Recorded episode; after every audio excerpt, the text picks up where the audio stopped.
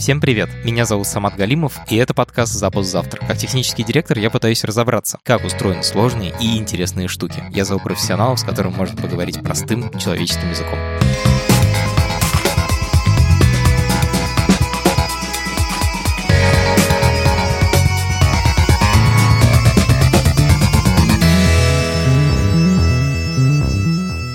Сегодня мы поговорим с основателем стартапа в области нефтедобычи.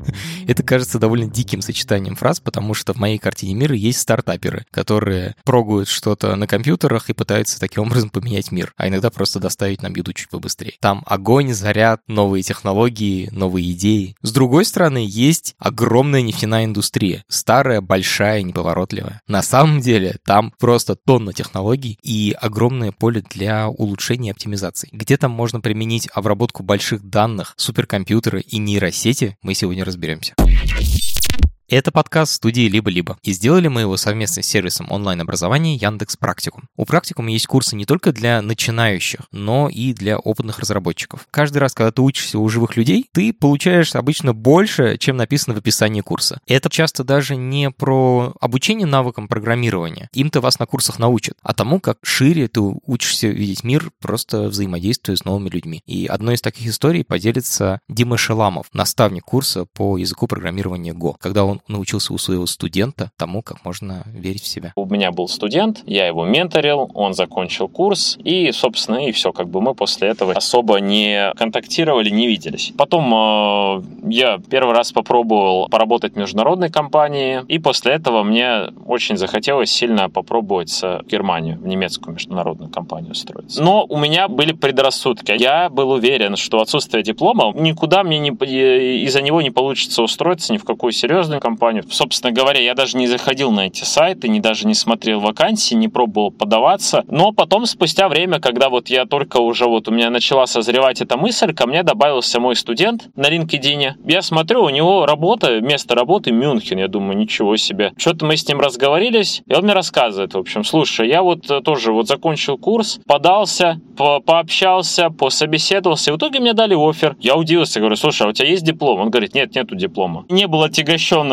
этими беспокойствами, он просто подался, и у него получилось. Я такой, блин, интересно. В общем, я начал копать. Выяснилось, что действительно диплом-то никакой не нужен. Потом, спустя время, то есть прошло после этого где-то несколько месяцев, 3-4, я получил свой уже офер в немецкую компанию. И э, в конечном итоге вот теперь я тоже живу и работаю в Германии. Я-то так бы тоже еще мог долго сидеть и думать, что без диплома мне никуда как бы ходу нет в серьезной компании за рубежом. А оказалось, что все иначе. Ссылка на бесплатный курс по основам Go в описании к этому эпизоду. Привет, меня зовут Дима Каратеев, я основатель и директор компании Digital Petroleum. Мы занимаемся разработкой инструментов для оптимизации разных процессов, разведки, разработки месторождений, оптимизации добычи и так далее. И еще я профессор Сколтеха. С чего начинается поиск нефти? Слушай, поиск нефти обычно начинается с так называемых сейсмических исследований. Это такая штука, когда по поверхности, если это подземная нефть, оншорная, да, которая с суши добывается, раскидывается большое количество так называемых сейсмических датчиков, они записывают разные вибрации. Посередине вот этой вот площади, по которой датчики раскиданы, загоняют один, два, три здоровенных грузовика, ну там под сотню тонн они, значит, весят. И с этих грузовиков падает такая двухтонная, трехтонная плашка время от времени на землю, вот, а, и э, от нее идут волны в землю, внутрь туда. Эти волны отражаются от границ э, контраста плотностей пород и так далее, и идут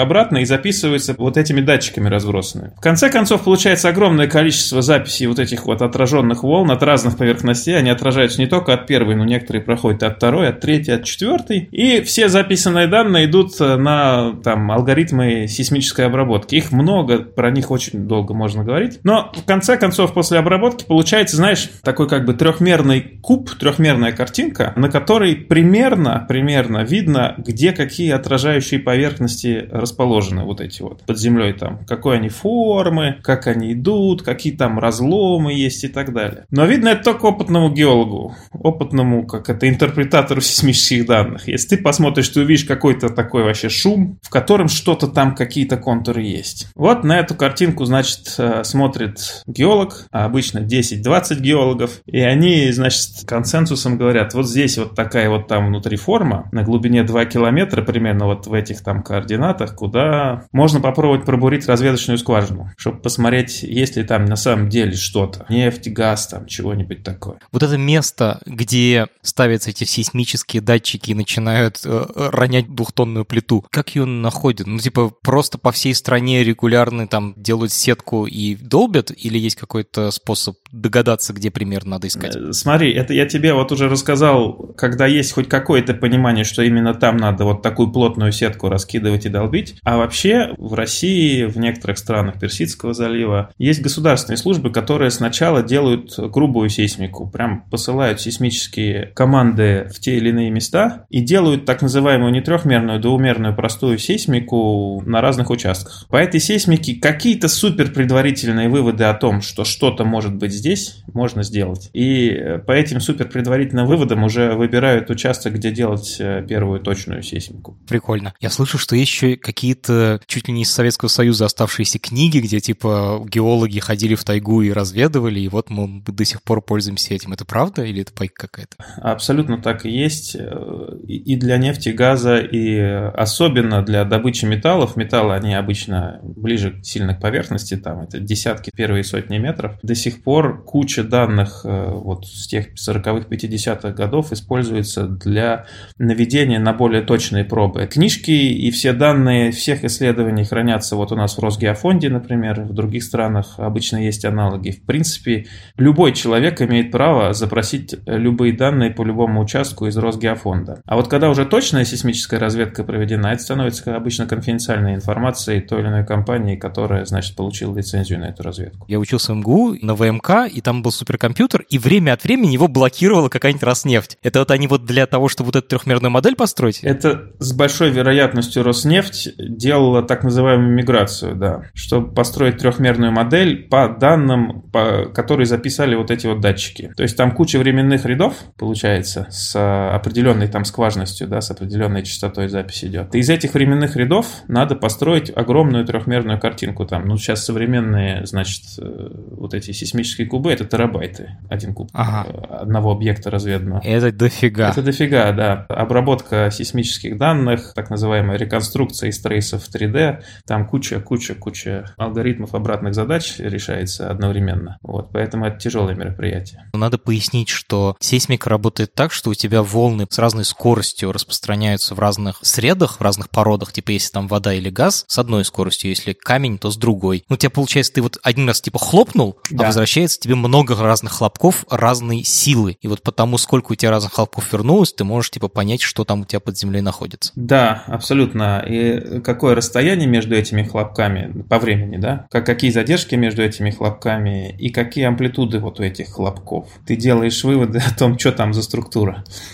Смотрите, полное безумие. Ну, в смысле, у меня математическое образование, я сам до конца не понимаю. Я слышу, что вообще факультет ВМК был создан как раз для эффективного решения этой задачи. Есть такая легенда. Я так понимаю, это был спин от физфака или, или Мехмата в свое время. Да, да, да, да, да, да, да, да, да, да, да, да. Скажи, пожалуйста, а получившаяся картинка, она вот реально прямо как Э, 3D-модель которую можно крутить на экране? Картинку можно крутить на экране. С помощью всяких просматривалок ты можешь разрезать этот кубик, чтобы посмотреть. Ага, ну как на МРТ типа делают мозг? Да, как на МРТ мозг абсолютно так же, да. Будет выглядеть там срезы посмотреть какие-то, прозрачность там разных компонент краски поменять. Но ты увидишь шум с какими-то там вкраплениями, там где-то какая-то линия там проходит, где-то какая-то вроде поверхность проходит, ну такая очень слабо отличимая от шума. Значит, вот у нас есть 3D-картинка, э, и какой-то эксперт эксперт или там группа экспертов говорят, вот здесь сделайте тестовую скважину. Да. Что такое тестовая скважина, как ее делают? Тестовая скважина – это обычно достаточно глубокая скважина, абсолютно вертикальная. Ее делают не с целью потом из нее даже добывать нефть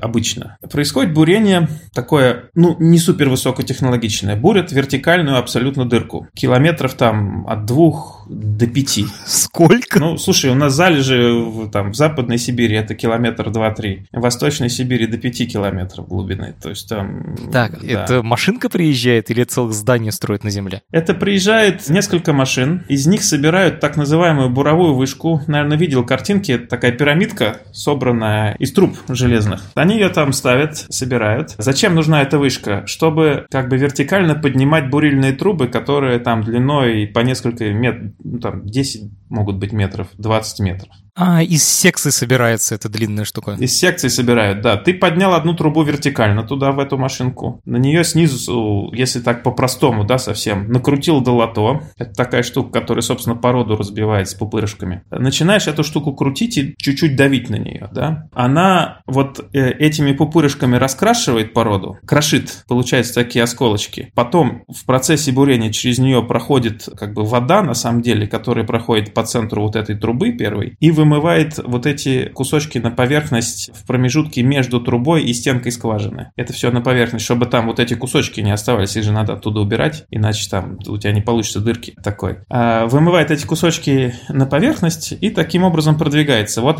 одна труба заканчивалась, это свеча называется, на нее накручивается другая. И так дальше это все проходит. И так до 5 километров, да, вертикальную скважину бурят. Потом, напомню, я тебе еще про горизонтальное расскажу, это еще более импрессив. На самом деле непредставимо глубокая дырка. Что мы с ней делаем? Дальше, смотри, мы сейчас говорим про разведочную скважину, вот это важно. Ага. Дальше из нее все достается, вот это буровое как бы оборудование, да, все трубы, там, долотов, чтобы в ней ничего не было. Дальше в эту скважину начинает засовываться система ГИС, так называемая, для геофизических исследований скважин. Это такая штука, которая, спускаясь, меряет различные свойства пород рядом со своими датчиками. Это много датчиков, один за другим висят на тросе. Один меряет там электросопротивление пород на одних частотах, другой на других частотах, третий меряет, э, сколько там, значит, э, нейтронов тепловых умирает в пласте, на самом деле, запущен. Чего? Абсолютно. Четвертое меряет уровни гамма-излучения естественного и так далее. Там вплоть до 5-10 сенсоров в зависимости от дороговизны там, и точности вот этой установки. Происходит измерение вот от нуля фактически до 5 километров условных, да, всех этих свойств. Получается куча таких кривых графиков, да как по глубине меняются эти свойства. Разных показателей. Скажи, а просто камеру визуальную тоже опускают? Или там только какие-то вот эти физические свойства? В нефтяные скважины обычно камеру не опускают, потому что если скважина оказалась реально с нефтью или с водой, то она будет так или иначе заполнена частично нефтью или водой. А вот в сухие скважины разведочные для металлургов или для ребят, которые добывают алмазы там или твердые полезные ископаемые, сейчас все чаще пускают камеры, которые подсвечивают и 360 градусов как бы в развертке снимает, что там по стенкам скважины. Причем там в естественном свете, в ультрафиолете и, и так далее. Короче, измеряют все свойства э, и достают вот эту вот ГИС-установку для геофизических исследований на поверхность. Эти все свойства интерпретирует обычно ученый под названием петрофизик. Он говорит, ага, судя по набору кривых вот здесь вот может быть нефть. Почему мы ее сразу там не видим? Потому что иногда как бы цементируют скважину и не дают э, нефти протекать прямо в нее же. Это видно только по опосредованным измерениям, что она вот э, в этих местах э, есть. Иногда бывают сухие разведочные скважины. Ну, пробурили, ну, не угадали, нет там ничего. В настоящее время процент сухих раз, разведочных скважин уже достаточно невысок. По миру там это 10-20%. Скажи, пожалуйста, а нефть обычно выглядит прямо как такой воздушный шарик, надутый в земле, такая типа полость, и в ней вот нефть? Или это какие-то узкие слои, как типа жир в мясе? Просто я себе не представляю. Смотри, очень, очень условно структуру можно представить как, знаешь, различные типы кирпичей. Один лежит на другом. Вот там у тебя красный кирпич, у тебя белый кирпич, потом у тебя какой-нибудь кирпич специфический и так далее. Вот нефти в свободном виде под землей нет вообще. То есть это не озера подземные? Да, есть очень редкие месторождения в Китае, где ты можешь реально попасть в полость там 2 метра диаметром, и это будет весь шарик вот этот 2 метра наполненный нефтью. Но это почти невозможно. На самом деле ты попадаешь в определенный кирпич, который мокрый. Ты разбуриваешь в нем дырку, и в порах этого кирпича и содержится, собственно, нефть или газ. Он еще оттуда долго-долго должен как бы притекать к скважине, чтобы из скважины уже можно было ее потом поднимать на поверхность. Ну, но мы сейчас забегаем вперед. Вот мы получили эту гигантскую колбасу данных. Да. Ты сказал, сказал, что их смотрит ученый. Он реально, что ли, глазами на эти данные смотрит? Прямо в ряды в Excel раскладывает? Или как это выглядит? Или тоже компьютер как-то? Он, конечно, их загружает в виде условной Excel-таблички в инструменты для петрофизиков. Софтов огромное количество сейчас на эту тему есть. Самый популярный, наверное, техлог от Шлюмберже. И глазами смотрит и говорит, что вот здесь такие параметры, что я прям верю, что здесь может быть нефть, подвижность там у нее такая-то, вот ее там примерно столько-то. Иногда используют некоторые корреляционные функции, которые зашиты в, вот в этот техлог и так далее. Там можно э, сделать это. Иногда используют то, что мы придумали. Это автоматическая а, AutoML для автоматической интерпретации вот этих вот колбас данных, которые идут друг рядом с другом. Для этого этапа мы как раз э, делаем набор алгоритмов, которые потом в программное обеспечение закручиваем по синхронной интерпретации вот этих геофизических данных. Ну, то есть, если у тебя есть данные с одной разведочной скважины, а их обычно на месторождении будет не одну, там, а 5-10, вот если первая не сухая оказалась, то мы по одной скважине модель интерпретации набора вот этих данных дообучаем, то есть одну скважину с месторождения условно, иногда две, мы отдаем эксперту все равно на разметку. На этой разметке мы дообучаем автоинтерпретационную модель для всех других скважин. Дальше уже данные из новой разведочной скважины получили, они бац сразу интерпретируют. Человек все равно смотрит, потому что, понимаешь, это пока в нефтянке не готовы принимать, чтобы машин learning там вот расписывался за результат интерпретации. А результатом работы этого человека или алгоритм машинного обучения является, типа, вот на этих высотах, вот в этих, типа, слоях, скорее всего, есть нефть, да? Да, абсолютно верно. Смотри, еще из некоторых, даже из многих разведочных скважин, давай с тобой это обсудим, там достают керн. Это образцы горной породы со всех глубин. То есть там будет таким образом, чтобы не все раскрошилось. Цилиндр вытаскивают. Цилиндр, да, чтобы цилиндр керна вытаскивались. По керну тоже, значит, вот как только у тебя вытащилось вот эти 2-3-5 километров керна, э, реально все вытаскивается. Часть из них в целом состоянии вытаскивается, часть из них прям с нефтью вытаскивается, вот, то есть мокрые реально куски. Их отдают э, в специальную керновую лабораторию, там их фотографируют, там интерпретируют и так далее. Ну вот, обычно это ходит человек, э, размечает, где какие породы, на каких глубинах сколько нефти. И вот мы тоже сделали инструмент, который по фоточкам, либо прямо с месторождения, либо из лаборатории керновой сразу говорит, где какие породы, на какой глубине, вот, все это связывает там в одну модель и так далее. Но это там работают глубокие нейронные сети, делают это все очень быстро. Это звучит как очень хорошая задача для машинного обучения, потому да. что, типа, распознавать по изображениям, что там есть, супер хорошо обычно получается. Ну, насколько это эффективно? Слушай, это очень эффективно на самом деле, потому что мы делали много тестов с нашими уважаемыми партнерами и заказчиками, да. Весь workflow, да, описание керна именно в лаборатории делается, если за 7 часов, то мы делаем за час. И это с учетом того, что часть этого времени требуется, чтобы фоточки загрузить там в систему, они идут в облако там и так далее. Часть, э, чтобы выгрузить потом результаты, как они сшиты там воедино выглядят и так далее. Сама типизация, вот именно процесс описания происходит примерно в миллион раз быстрее, чем это делает человек. Так что задача прикольная, да, она очень сейчас решается. Металлурги тоже очень любят, кстати, вот такие инструменты, потому что у них керна очень много, они, керн у них это вообще чуть ли не основное, из чего они строят там вот эти модели залежи, потом сейсмику они редко проводят очень. Так или иначе, у нас получается колбаса из данных, мы эти данные анализируем, понимаем, на каких слоях то, что нам нужно, что дальше? Дальше, значит, понимаем, на каких слоях что нужно. Понимаем это из 5-10 таких локаций, где у нас пробурены вот эти вот разведочные 5-километровые скважины. По этим данным, прокидывая в трехмерный объем сейсмики, мы уже строим как бы, по-научному это называется сегментированные куски этого трехмерного куба, что, скорее всего, наши целевые кирпичи, вот в которых нефть, да, они примерно там-то. А дальше по этим кирпичам внутри этого трехмерного куба еще разбрасываются так называемые свойства пористость, проницаемость. Пористость говорит о том, сколько примерно нефти там может быть э, или жидкости в общем и целом в этом месте, проницаемость, насколько она подвижна. Получаем вот этот уже куб, такой же по размерности, как был исходный сейсмический, но уже раскрашенный конкретно. Вот здесь вот красная зона это, это наша, вот здесь вот желтая это скорее всего наша, но там проницаемость ниже,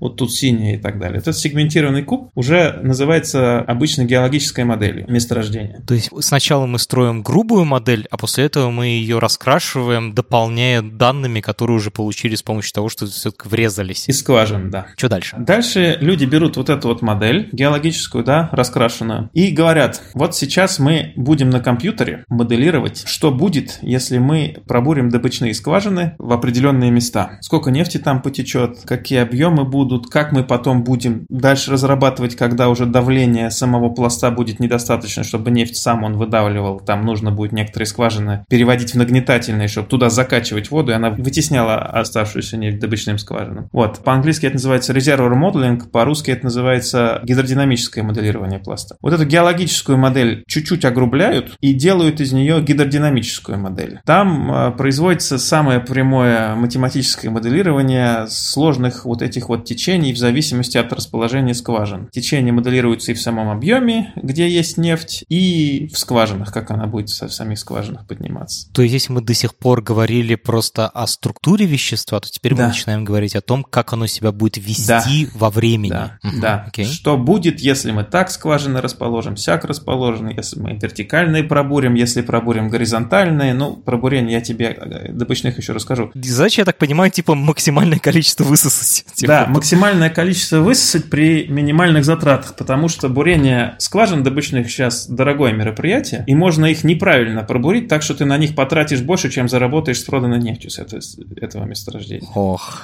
Дима, а сколько там вообще, ну, кажется, что опций примерно бесконечное количество, как, типа, пробурить. Есть какой-то способ или просто на шару, типа, такой хоть как-нибудь, а потом уже это оптимизируют? Как это решается? Есть некоторые прописанные там правила, какие, в принципе, варианты есть расположения скважин и какие варианты есть конструкции скважин. Там на вертикальная, горизонтальная или там многоствольная. То есть, на самом деле, перебирают ограниченное количество вариантов. Некоторые компании перебирают 100 вариантов, в некоторых компаниях написано, значит, в стандартах, что они должны минимум 2000 вариантов перебрать, но перебирают все равно 100.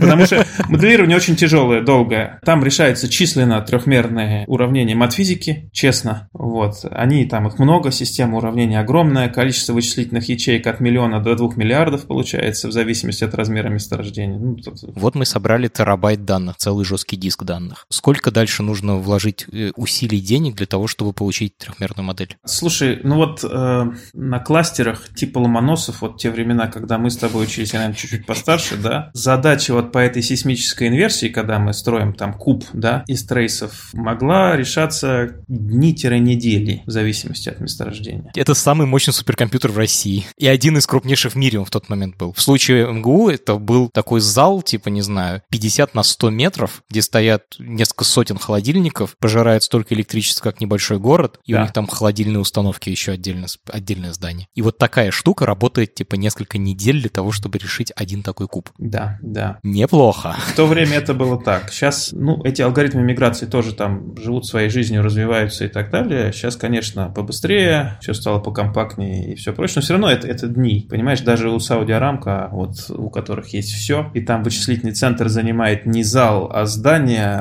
размером, я не знаю, примерно с Большой театр в Москве. Я просто был там недавно. И почти весь он напичкан тем или иным вычислительным оборудованием. Вот. Там, конечно, оно как-то распараллелено сейчас, наверное, побыстрее все. Очень интересно. Окей, посчитали, поняли оптимальную эту штуку. Скажи, пожалуйста, а на этом этапе ты участвуешь? Смотри, вот на этапе, когда начинается гидродинамическое моделирование, мы участвуем. У нас э, был очень хороший проект для одних из наших арабских партнеров. У этих арабских партнеров есть свой инструмент для моделирования вот течений, да, в зависимости от расположения скважин. Он там э, еще два года назад был точно рекордсменом, они там 2 миллиарда ячеек, по-моему, просчитать смогли. Это там трехкомпонентное течение, в общем, очень сложная система. Вот, но это очень медленно. Мы как раз сделали для них э, некий ускоритель вот этого моделирования. Ты, может быть, помнишь, когда численно решается там система дифференциальных уравнений, там достаточно важно хорошо найти первое приближение на каждом шаге по времени, чтобы количество итераций, когда она там сваливается в минимум, было э, минимальным. Вот. Мы фактически на большом количестве насчитанных кейсов натренировали глубокие нейронные сетки, которые между каждыми шагами по времени помогает делать э, подбор вот первого приближения по всем этим миллиардам ячеек. Угадывает просто. Таким образом, чтобы за одну фактически итерацию следующий шаг сходился в этих, в этих схемах. Вот. Система сильно нелинейная, поэтому там может быть не одна итерация без этого ускорителя. Да? В общем, Говоря языком ВМК, мы сделали AI-based предобуславливатель. Очень круто. Тут надо пояснить, что все эти методы решения дифференциальных уравнений, систем дифференциальных уравнений, они там типа из 50-х годов, да. может даже раньше. А вы такую взяли и к, не знаю, к автомобилю из 50-х прикрутили, не знаю, электрический двигатель типа от, от Теслы. Ну, в общем, да. Окей, поняли, как оптимально вытаскивать нефть. Что дальше происходит? Дальше происходит само разбуривание месторождения. Вот, значит, ребята нарисовали прям вот в этой трехмерной геологической модели, как должны проходить скважины. Раньше скважины строили примерно таким же образом, как вот я тебе рассказывал про разведочную скважину, но только там лучше укрепляли стенки специально, чтобы там не обваливалось. Вот, делали их вертикальными до уровня пласта, вот, потом, значит, так как туда вставляли трубу, делали так называемые перфорации, чтобы связать скважину с пластом, вот, и все. Эта скважина работала, сначала там нефть шла условно из-за того, что пласт находится под большим давлением того, что сверху, из этого кирпича реально как из губки она выдавливалась в скважину, шла наверх. Потом давление пласта не хватало, становилось, чтобы дальше, значит, сжимать. Другие скважины вокруг делали скважинами для заводнения, нагнетательными скважинами это называется. Вот. В них закачивали воду опять на уровне пласта, чтобы остаточную нефть он выталкивал в добычную скважину, так все шло. Это было все неплохо, когда у нас были вот э, такие толстые, да, кирпичи в Западной Сибири, там толщина могла быть 50-100 метров вот этого кусочка, где нефть. А сейчас э, у нас доступные пласты, в которых хорошая там нефть или хороший газ, стали сложнее сильно. Они либо глубже, либо, собственно, в труднодоступных местах, там все дальше крайний север, там начинается пермафрост. То есть это уже не земля, а жижа, которая замерзла. Замерзшее болото. Да, это раз. Или они становятся глубже и тоньше. Бурить туда много вертикальных скважин становится банально невыгодно, потому что ты там, ну, натыкаешь кучу дырок и, и все. Фактически сейчас э, делают что? 70% там современных скважин в новые вот эти пласты, которые относительно недавно вводят в, в добычу, да, бурят э, с горизонтальными стволами. Это когда километра 2-3 ты пробуриваешь вертикально, а потом в сторону еще километра 2-3 вот в эту сторону ты типа протыкаешь узкий пласт. То есть, когда ты дошел до пласта вертикально, ты уже по этому пласту буришь, чтобы остаться в этом пласте. Узкий пласт может быть реально, он может быть узкий, это может быть там 5-10 метров. Бывает 2 метра в некоторых местах. И эти скважины, они дорогие, там сложная механика, сложное измерение, причем там внизу в процессе бурения прям происходит, потому что когда ты начинаешь бурить в бок, ты должен оставаться в этом пласте, а он не строго горизонтальный, он на самом деле там вот такой вот извилистый. И ты буришь тоже извилистую, на самом деле, скважину немножко. Вот этот горизонтальный ствол, он у тебя не, не ровный, он извилистый. Ты должен следить за тем, куда ты буришь. И тебе же нужно передать это кручение как бы на 5 километров вниз, а потом еще в бок. Да. Причем передаешь ты это кручение двумя способами. Некоторые компоновки позволяют только сверху крутить. Ты все равно крутишь все вот эти трубы. Механически прокручиваешь трубу. 5 километров. Которая как бы на 2 километра вниз смотрит, потом изгибается, ну, относительно плана, что там физически физически сгибается трубы. Еще там 3 километра условно в бок она там ушла, да еще и не по прямой в бок ушла. Вот такая вот вся извилистая. А вообще можно передать, да? И да. физика позволяет вообще передать кручение момент. Да, значит, смотри, на самом деле количество скручиваний вот на 360 градусов трубы до того, как там начнет что-то крутиться, на таких вот размерах, оно измеряется десятками, сотнями. А, потому что это же металл эластичный. Да. Типа, ты берешь железную трубу, крутишь ее, но за счет того, что она такая длинная, ей нужно время сначала сначала, типа, взять в себя это, типа, кручение, и потом только она начнет его Да-да, она мало того, что длинная, она еще и трется по всей своей длине, а стенки из той же скважины, которой она построена, понимаешь? О, господи. Так, это первый способ. А второй, я так понимаю, робота можно опустить и электричеством ему подавать, типа, сигнал, ну что, энергию. Нет, нет, нет. Это все, к сожалению, пока сказки. Иногда на конец этой трубы прикручивают не просто долото, который там крушит поверхность или делает что-то такое, а еще тамошний второй двигатель двигатель, который крутить это долото еще на конце трубы может. И бурят совместно, крутя сверху и раскручивают этот двигатель. Причем 90% этих двигателей крутятся за счет того самого бурового раствора, о котором я тебе рассказывал, который вымывает вот этот шлам. То есть ты с такой силой подаешь эту жидкость, что она еще да. у нее хватает мощности для того, чтобы крутить. Крутить там мотор, да, вот этот вот. Офигеть. Но это далеко не на всех установках есть вот этот нижний двигатель. Процентов, я думаю, 80 в России бурится только с верхним приводом, вот так называемым. Реально чума. Я говорю, нефтянка страшный хай-тек. Дима, ты сейчас описал сложный многоступенчатый процесс. Сколько все это стоит? Смотри, ну, э, значит, Скажу тебе сразу, наверное, верхнюю оценку. Строительство одной скважины в России может стоить миллиард рублей.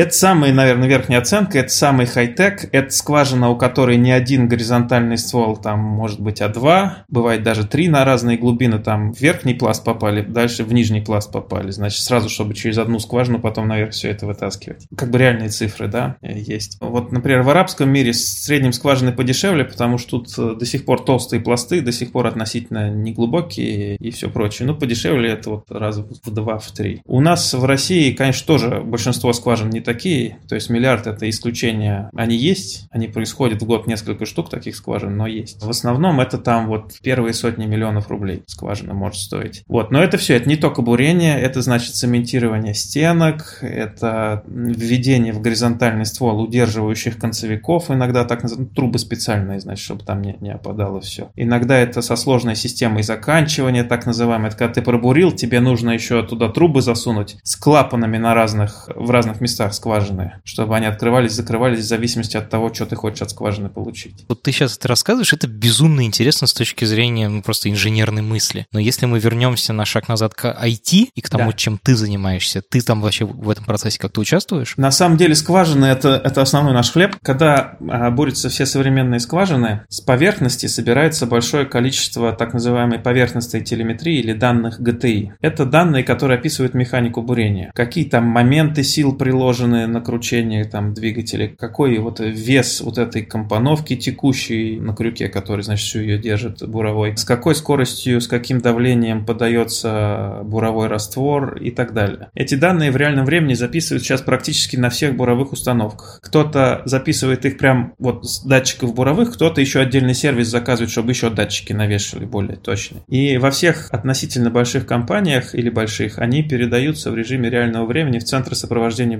бурения. По этим данным принимается много решений. Первое, что мы узнаем, это э, есть ли вероятность аварии при бурении в данный конкретный момент времени. Авария при бурении – это дорогая штука там. Вот средняя авария – это называется прихват. Это когда в каком-то месте, обычно ближе к долоту, защемило вот всю эту штуку, но она не крутится больше. Бывает защемило так, что ее ну, не достанешь обычной буровой. Вызывает другую бригаду, которая специализируется на, на доставании всего этого из скважины. Ну, в общем, есть несколько типов аварий, и по данным телеметрии наш алгоритм машинного обучения распознает, какова вероятность там шести типов аварий в данный конкретный момент времени. Это все видит инженер по сопровождению бурения. Он видит все свои скважины на дашборде. Там те скважины, которые, с которыми все хорошо, они там зелененькие, там у них какие-то циферки бегут.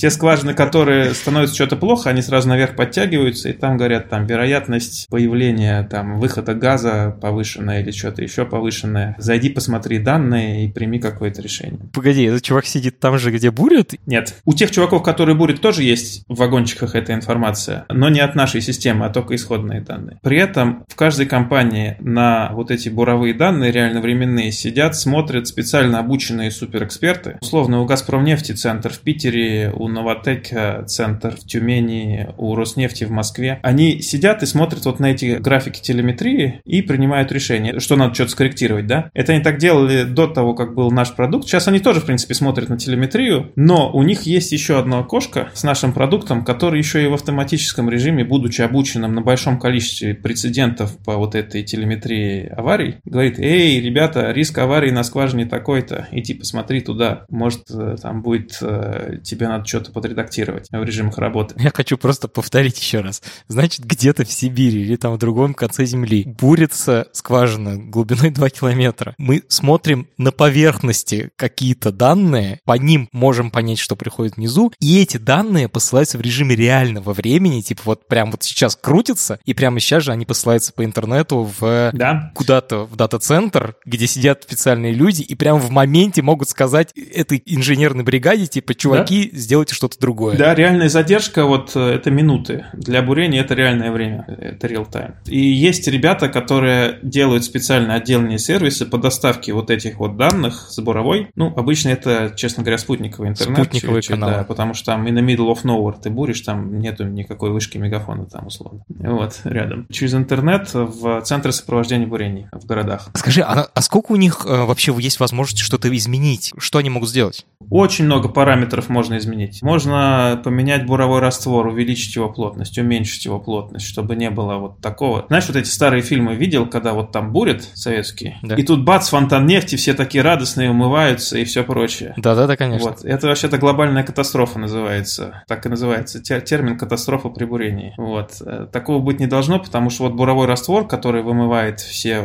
кусочки раскрошенной породы шлам, он должен быть такой плотности и под таким давлением, чтобы удерживать все, что подтекает из пласта, если мы попали в пласт. Потому что если из пласта начинает под давлением выходить нефть, газ или так далее, то вот это вот то, что фонтан, это на самом деле авария и 2-3 трупа э, на буровой. В общем, чтобы не было таких аварий, если система видит, что вероятность там появления газа на поверхности неожиданно растет, человек э, в центре сопровождения бурения идет, смотрит исходные данные, видит, что это действительно так, он все-таки double-check ает в настоящий момент, проверяет все это дело. Он реально звонит на буровой, на буровой говорит, Вася, давай меняй буровой раствор или там что-нибудь подправь, там уменьши вес на крюке. Ну, в общем, там много параметров. Я там вот в этом я не супер эксперт, у меня ребята есть, которые лучше понимают. Вот. Но тем не менее, да, у них время на принятие решений обычно. Бывает, конечно, так, что ну супер что-то неожиданное происходит, там ничего не поможет. Ни, ни система, ни, ни люди сопровождающие и так далее. Когда геологическая модель конкретно ошиблась, и ты попадаешь в зону аномально высокого давления газа, например, все равно авария случится. Скажи, пожалуйста, как часто вообще происходят аварии и насколько ваша модель что-то изменяет? У вас есть такая статистика? Да, есть статистика. На самом деле мы даже статью ну, из открытого, да, не все клиенты рады делиться с нами этими данными, честно говоря, потому что нефтянка очень секретная такая средняя. мы даже написали статью в Комньюз, по-моему, в прошлом году вместе с Новотеком на эту тему. Значит, до работы нашей системы у ребят было примерно 160 глобальных таких ну, больших аварий в год разного типа. После работы нашей системы, точно цифры не помню, но там, по-моему, типа 100 или 90 стало в год. Сейчас мы надеемся, что со следующими версиями алгоритма еще удастся им. То есть практически в полтора раза? Да. Офигеть. Расскажи немножечко еще про аварии. Сколько это стоит? Вообще, какой эффект? Ты сказал, что иногда может даже человеческие жизни. Но вообще, что это обычно значит? Глобальная авария человеческие жизни, ну, до этого стараются не доводить, потому что, в принципе, сейчас людей не подпускают достаточно близко вот к тому месту, откуда может пойти газ или нефть. Там они стараются быть очень редко, и все одеты там в шлемы и так далее. Но какие-нибудь такие аварии типа прихвата могут стоить примерно 20 миллионов рублей на ликвидацию легко. Нормальная экономия получается. Да. Еще вопрос. Очень интересно, насколько точно эти все модели. Ты сказал, что модель может, например, жестко ошибиться. Как часто это происходит?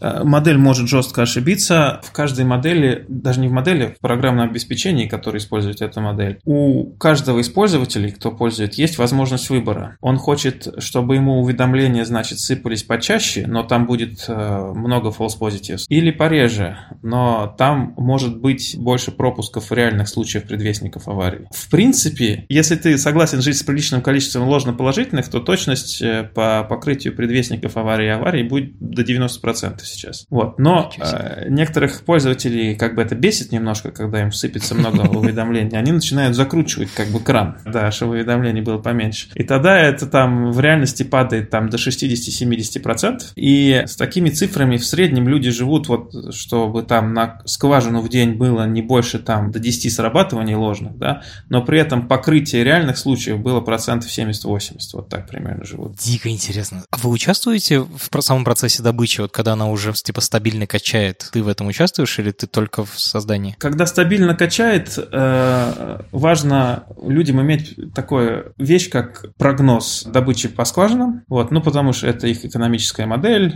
на там ближайшие два месяца-год, и важно иметь возможность оптимизации закачки воды там в добывающие скважины и так далее. Вот один из наших инструментов, он называется, как ни странно, well done. Ну, well это скважина, done, ну, done просто. Не как э, стейк, хорошо. Да, это не как стейк, да, но мы что-то подумали, прикольно выглядит. Well done, well done.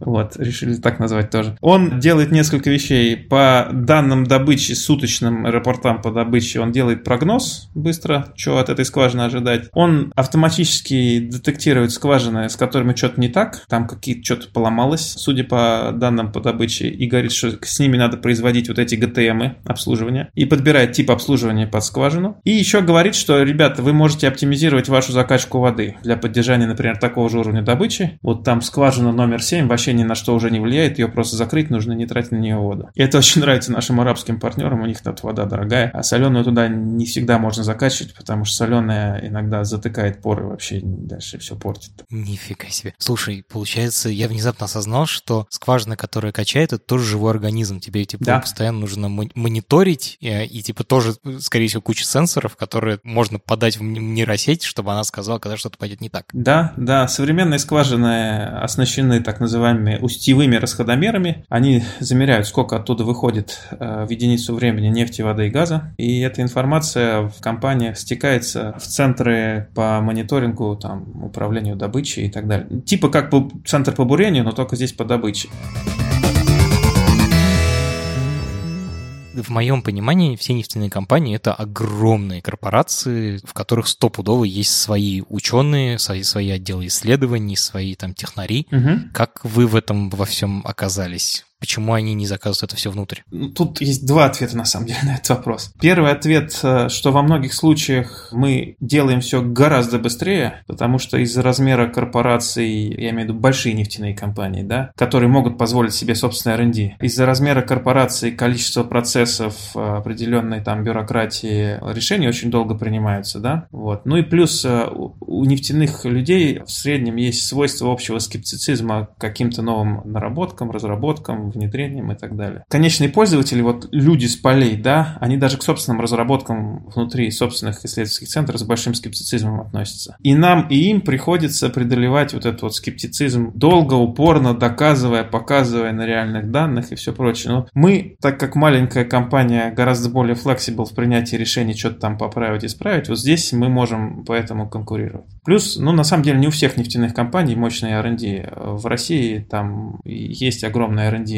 у почти у всех мейджеров. Вот в арабских странах R&D серьезно есть только у Сауди Арамка. Остальные ребята покупают просто сервисы у всех. Вот ты объяснил про то, почему у вас получается конкурировать с внутренними отделами разработки. Понятно. Но что насчет сервисных компаний? Я сейчас поясню, ты меня поправь, ладно? Насколько я понимаю, есть нефтяные компании, а есть сервисные, те, которые помогают нефтяным компаниям добывать, типа дают технологии. Самый известный, по-моему, Шлюмберже называется. Я в этом вообще ничего не понимаю. То есть являются ли они вашими конкурентами? И вообще расскажи немножечко про рынок. Ты абсолютно прав. Сервисные компании – это те компании, которые нанимаются нефтяными компаниями, операторами для того, чтобы производить определенные действия на месторождениях. Ну, то есть, например, э, сейсмику «Газпромнефть» сама не делает, она зовет кого-то. Бурение «Газпромнефть» сама не делает, она зовет кого-то. Причем там подрядчиков на строительство одной скважины может быть много, на самом деле. Одни делают самобурение, другие делают цементаж, третьи делают что-то еще. Сервисные компании, безусловно, особенно большие, имеют в этом направлении направлений очень большие R&D, там Шлюмберже, Халибертон и так далее. Пока, на мое удивление, вот э, мы имели несколько там сравнений технического перформанса наших инструментов. Мы видим, что в тех маленьких областях, где функционал пересекается, мы не хуже, а где-то лучше. Ну, честно говоря, в основном лучше. А вообще, мы до сих пор достаточно уникальны с нашим предложением. То есть вот э, конкурентов по нашим продуктам, особенно по бурению, там, э, анализу изображений Керна и так далее, внутри больших сервисных крупных компаний очень мало, так чтобы весь функционал перекрывали. В виде стартапов на самом деле больше, вот, но все они в основном с э, американскими корнями. В долине есть компании 10, которые я знаю, которые делают что-то для ускорения там, обработки сейсмических данных, автоматизации построения геологических моделей, оптимизации строительства скважин на этапе планирования. У нас real-time как бы история, а у них на этапе планирования. Вот, они есть, они неплохо существуют, насколько я понимаю, развиваются. Мы конкурируем, знаешь, каким образом. Там есть такая другая специфика, что там ребята очень стесняются рассказывать подоплеку всех своих инструментов и показывать результаты на реальных данных. А мы стараемся все публиковать, причем публиковать в нормальных научных журналах с нормальными метриками на понятных нормальных данных. Новые научные инженерные журналы хорошо берут. Публикуем всегда не самые последние версии алгоритмов на всякий случай, чтобы не можно, нельзя было воспроизвести, а предыдущие. Вот, но тем не менее это определенный, знаешь, дает уровень доверия, что ребята-то вон там что-то сделали, да. Все, что ты рассказывал, с одной стороны, безумно интересно, очень сложно и такой, типа, вау. С другой стороны, когда ты это объясняешь, кажется довольно логичным. Ну, типа, что, кажется, все должны так делать. Или это вот то, что все задним, задним умом ты просто уже кажется логичным, а люди этого не используют обычно в работе? Ты знаешь, скорее задним умом кажется логичным, потому что большое количество задач, которые мы сами себе поставили, прежде чем начинать делать под них какие-то алгоритмы, тестировать гипотезы и так далее, мы их сами в себя,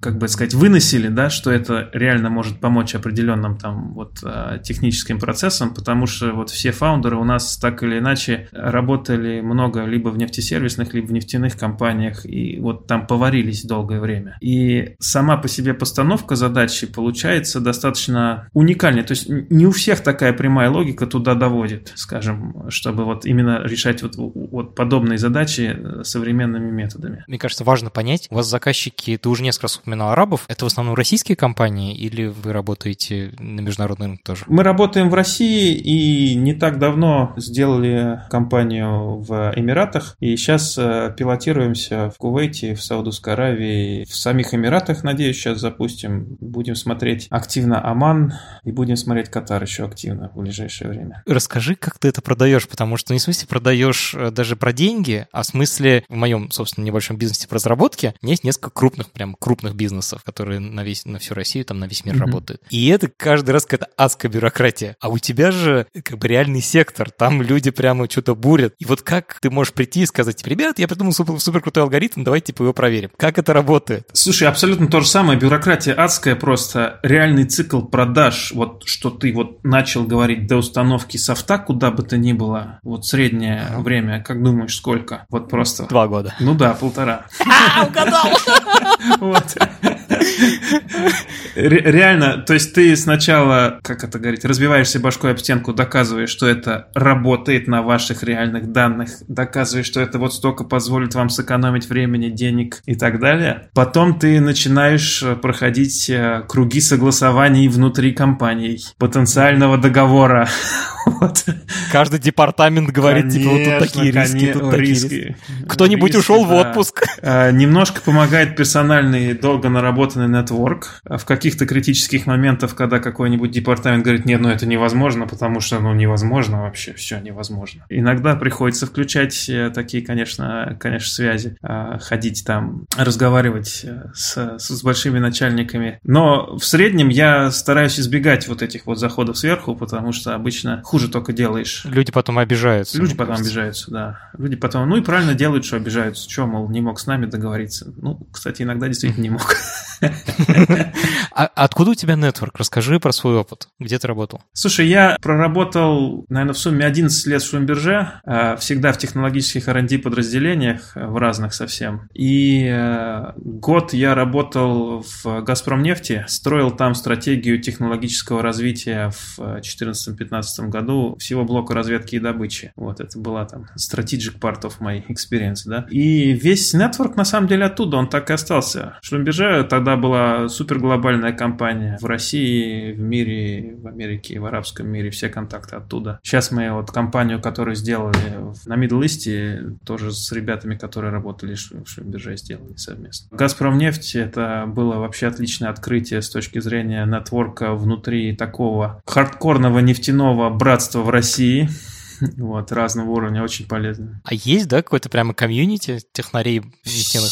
Все друг друга знают, начиная с определенного уровня. Очень узкий, на самом деле, круг ребят, работающих в определенных направлениях. Все экспертные буровики, буровики, начальники знают друг друга. Все геологи высокого уровня знают друг друга во всех компаниях. Все R&D специалисты, ну, знаешь, такие менеджмент, R&D, там, эксперты знают друг друга. Очень быстро нарастает тут вот этот вот ком знакомств. Скажи, пожалуйста, а тебе приходится именно каждый раз пробивать? Или бывает такое, что клиенты сами приходят и просят что-нибудь автоматизировать? И то, и другое больше пробивать. Потому что рынок вот нашего типа услуг, он супер новый. Мы в России просто первые были, кто это делал. Вот мы строили этот рынок с нуля прям вообще. Через какое-то время к нам подключились э, ребята, там тоже есть стартапы в России, похожие вещи делали, там пересекающиеся, но я смело говорю, что мы пионеры. Вот, поэтому приходилось больше доказывать, пробивать и все прочее. Сейчас есть случаи, когда люди увидели что-то на какой-то конференции, потом звонят, говорят, слушай, интересно, а давай вот поподробнее, а давай то, все, 50 И так некоторые контракты случаются тоже. Uh-huh.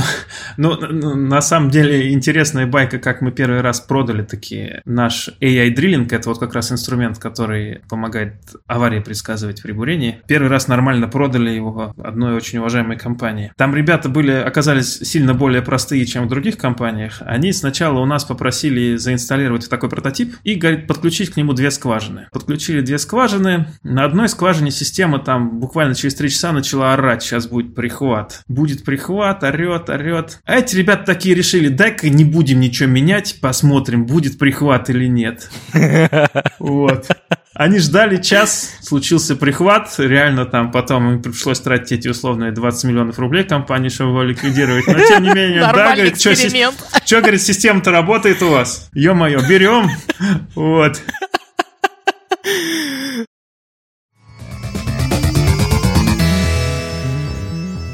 Расскажи, эта штука используется только для нефти? Или, ну, условно, там, золото, алмазы ты вот упоминал? Да, да, золото, алмазы. Мы некоторые продукты ребятам из э, металлургических компаний в России сейчас начали продавать. Очень надеемся пропилотироваться для алмазных ребят. Особенно интересен всем продукт с керном, э, потому что у тех, кто добывает твердые полезные ископаемые, как я уже говорил, там фактически сейсмики нет, там куча маленьких, коротеньких разведочных скважин, из которых достается керн. И поэтому керну они делают все предсказания практически, ну 90%. Вот. И, конечно, им обработка керновых изображений то, что надо по-быстрому.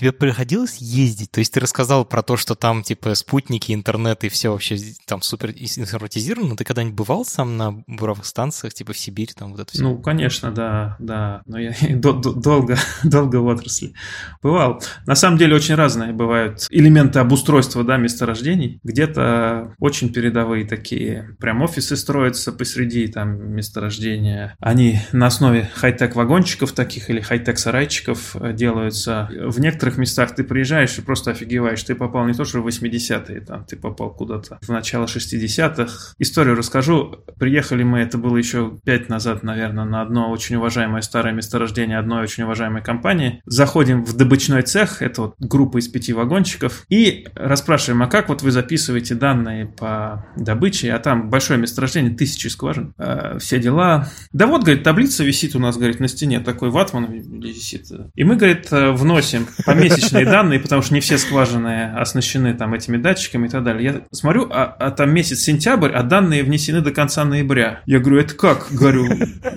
а, как, как, говорит, да у нас вот э, Иван Васильевич сейчас самый опытный, кто данные умеет правильно записывать. Он сейчас, э, не его будет смена в ближайшие два месяца. Он сразу нам все написал и уехал. Че? Чтобы мы тут... Что другое, говорит. У него предсказательная модель в голове такая. Иван Васильевич на Predictive Models. Все четко. Заранее сразу написал, сколько аварий и как все будет работать. Да, а то мало ли что, потом же за эти данные могут спросить. Интересно, что ты мне 45 минут рассказывал какой-то у тебя там типа супер информатизированный вот это все, mm-hmm. а вот Ватман. Да, а... пожалуйста, таких, они до сих пор остались такие. Есть же маленькие нефтяные компании, которые... А, это старые месторождения. Это старое месторождение, вот. Я думаю, сейчас там уже помимо этих сарайчиков есть все-таки центры сбора данных, но все равно некоторые скважины записываются с Ватмана старые, потому что на них просто не ставят дорогие вот эти измерители в реальном времени потоков жидкости. Блин, это так удивительно, что просто в моей картине мира нефтяники, особенно те, кто там типа большие начальники, это чуваки, которые там уже все, ну, типа корпораты конченые. А ты вполне себе живой. И вот мне интересно, насколько это вообще индустрия такая, или это у вас компания такая операция? Как ты в себе это видишь? Честный ответ, это наша компания. Вот я, наверное, не просто так не ужился больше года в компании «Газпромнефть». Мне что-то было все-таки поинтереснее немножко не в процессы там углубляться и все прочее, а пойти делать новые технологии. Вот. Ну, мы подобрались такие живые относительно ребята, которым реально интересно что-то быстро тестировать, что-то быстро отбраковывать, что-то быстро пытаться имплементировать. Наверное, поэтому. Но могу сказать, что вообще в нефтяных компаниях очень разные люди. Корпоратов серьезных в галстуках до сих пор очень много, вот. но чем дальше идет, тем больше стараются привлекать молодежи. Даже я в Газпромнефти, например, в 2014-2015 году работал, еще было невозможно прийти в офис не в костюме с галстуком и так далее. А сейчас э, реально руководство сделало большую ставку на программистов в кедах, чтобы свою платформу там для работы с данными разрабатывать и все прочее. Я захожу в их центр, айтишный департамент. Там реально ребята в свитерах, кедах, в худи, все нормально ходят, пьют кофе. Почти Яндекс.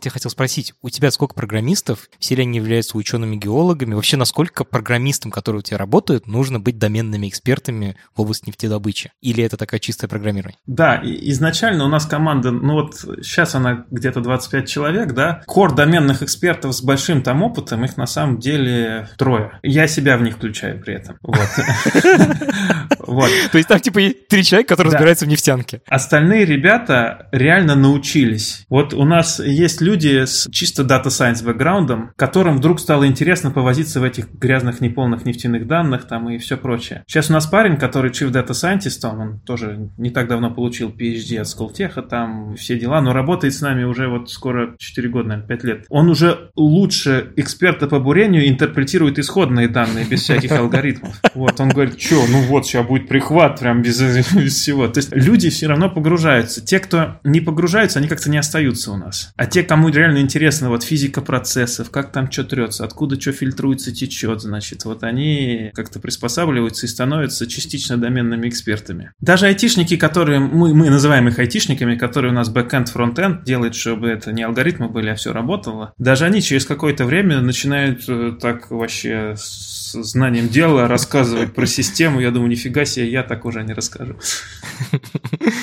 Очень классно. Расскажи про будущее. Что еще можно оптимизировать в нефтедобыче с помощью искусственного интеллекта? Ой, слушай, это очень много. У нас есть такая дорожная карта, карта мечты мы ее называем. Понимаем, что до некоторых моментов мы даже не доберемся, наверное, на нашей жизни. Но э, если глобально, то есть одна глобальная тема, которая вот должна прям переворот небольшой сделать в добывающей индустрии, не только в нефтяной. Это полная автоматическая оптимизация процессов планирования сложных работ. Вот сейчас каждый скважина планируется вручную набором эксперта, экспертов по бурению, геологов и так далее, в зависимости от огромного количества там внешних факторов. Вот наша мечта сделать автопланировщики для бурения, для программ GTM и так далее, которые бы автоматически подсасывали данные от геологических особенностей, от особенностей скважины, от доступности того или иного оборудования в окрестности, чтобы там за месяц его могли подвести условно. Вот такая. Это... Система управления производством, по сути, такая полноценная. Да, это с точки зрения науки там всякие вот графовые планировщики, мы хотим там пытаться туда внедрить. В зависимости, типа, что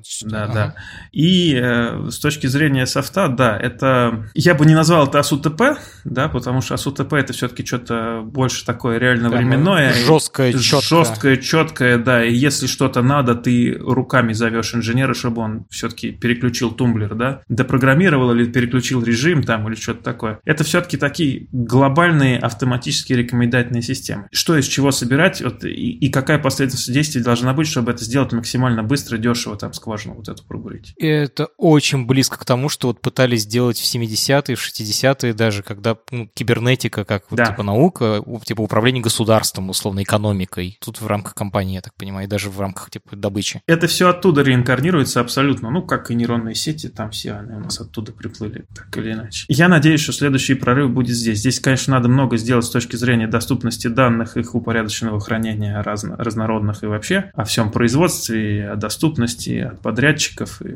по бурению там от всех-всех-всех. Вот. Но, тем не менее, вот там может быть очень круто. Слушай, Дим, спасибо тебе огромное. Дико интересный разговор. Спасибо. Спасибо тебе. Пока-пока. Это подкаст студии «Либо-либо». Сделали мы его совместно с сервисом онлайн-образования Яндекс Практикум. Над подкастом работали редакторка Маша Агличева, продюсерка Настя Медведева, звукорежиссер Юрий Шустицкий. За джингл спасибо Алексею Зеленскому.